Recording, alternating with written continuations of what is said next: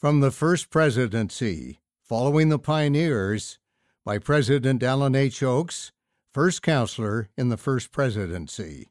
Once I walked along several trails where the early church pioneers walked on their way to the Salt Lake Valley. I felt very humble to walk where the pioneers walked. But it's not as important to walk where they walked as it is to live like they lived.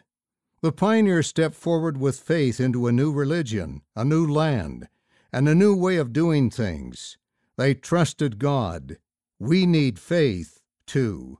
They followed what their leaders asked them to do. We need to be obedient, too. They used their talents and worked together to build Zion. We need to be unified, too. They didn't leave anyone behind. They made sure to include those who were having trouble on the trail. We need to be inclusive, too. We can honor the pioneers by following their examples. Adapted from Following the Pioneers, Ensign 1977, pages 72 through 74. Accompanying this article on page 3 is an activity that you can participate in called I Can Be a Pioneer.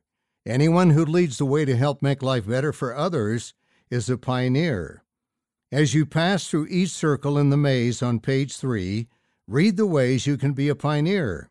For example, by helping start a good tradition, by learning something new, by doing things to build my eternal family, by teaching my family about the gospel.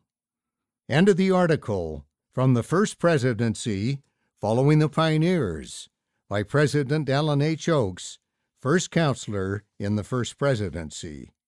Read by David Shaw.